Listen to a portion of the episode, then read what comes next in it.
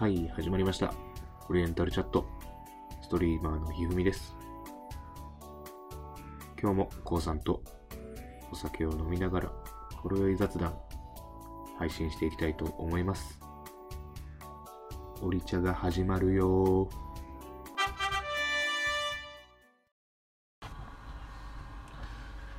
じゃあやっていきましょうかねえこうさんあれ？こうさん？いやすいません。あの今日実は収録日だったんですけどもえー、こうさんがですねちょっとお仕事でお疲れということで今日はひふみ一人で収録しておそらく、えー今日から45日ほどひふみ一人の配信になりますのでご了承ください。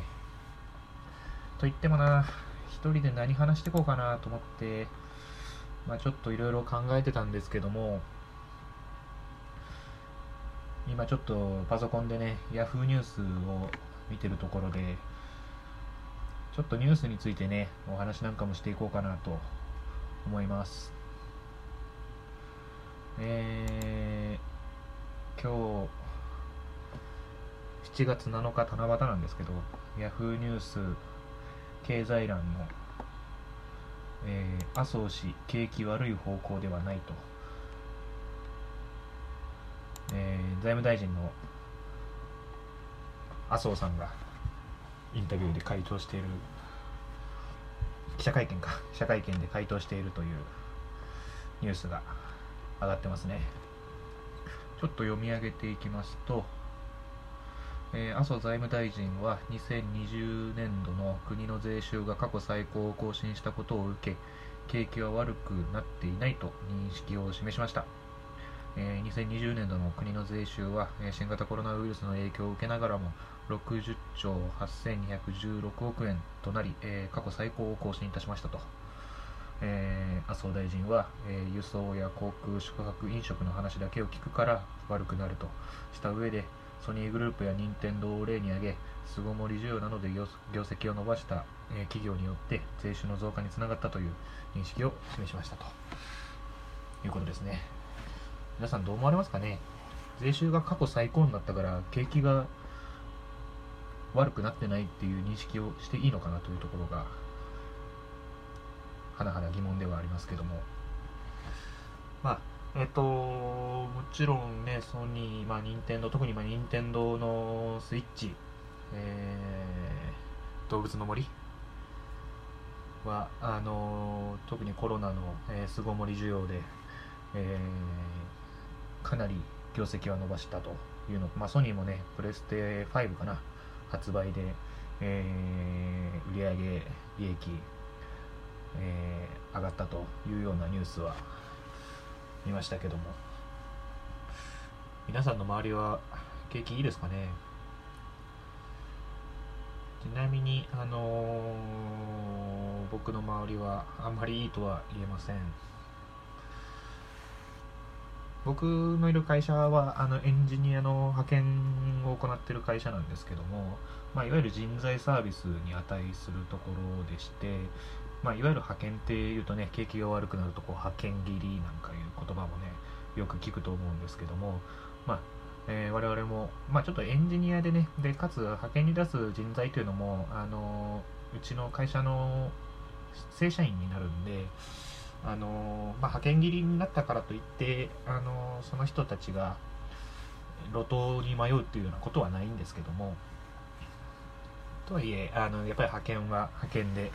えーコロナの影響もあって、えー契約終了になっているような方々もやっぱりいらっしゃいました。でまあ僕らの、えー会社でいうとやっぱそういった派遣の方々の契約が切られていくとやっぱ売り上げ会社としての売り上げも落ちて、えまあ、僕らに支払われる、まあ、ボーナスなんかがね、あの落ちてということで、まあ、どんどんどんどん、あのー所得が少なくなっていってるような状況です。いやとても景気がいいとは思えないね、うん、で今ねこうコロナがあるからすごいこうコロナによって景気が悪くなったっていうようなね、あのニュースが出てたりとか、まあ、印象をなんかやっぱこう非常にこう受けるんだけども、まあ、コロナになる前から足元の経済は良くなかったですからね。僕らも、まあ、エンジニアの派遣で、まあ、派遣でかつ、まあ、エンジニアっていう、まあ、もののね設計とか開発をするような人材を派遣に出してるんで、まあ、業種業界問わず結構こう景気の揺れには敏感なあの会社なんですけども僕が肌感覚で感じたのはもう2019年の春頃からおやおやと。ちょっとお客さんの状況もなんかこう芳しくないのかなと。製造業を中心にお客さんの、えー、状況芳しくないのかなっていうふうに、まあ、感じたところもあって。もうすでにその時には景気悪化の兆しは顕在化したのかなと思いますし。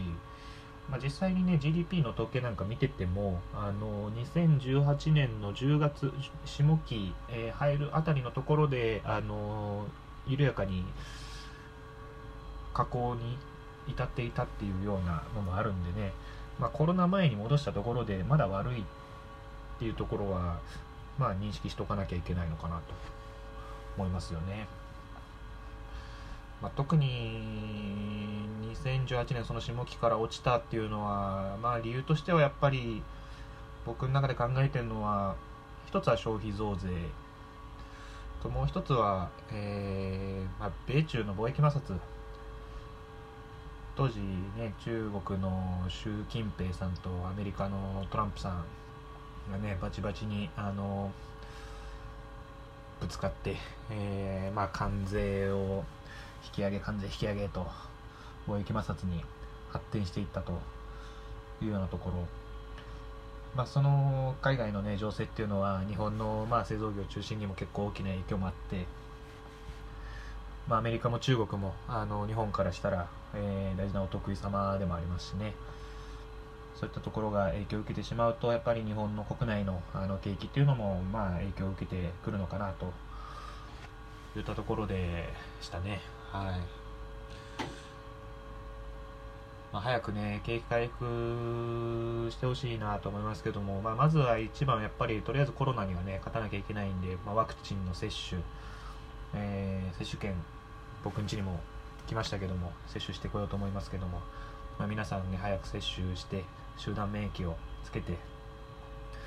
でさらにそこから、えーまあ、政府の方発信でね、えー、金融政策ないしは財政出動といった感じで、あの、景気回復の政策をね、舵切っていってもらいたいなと思います。財政出動もね、なんか予算確保してんのに使ってなかったりするからなああいうのもね、若い人たちがやっぱ選挙行かんとね、あのー、あ、これ言っちゃうと、僕住んでるとこバレちゃうから言わんとこ。そんなところです。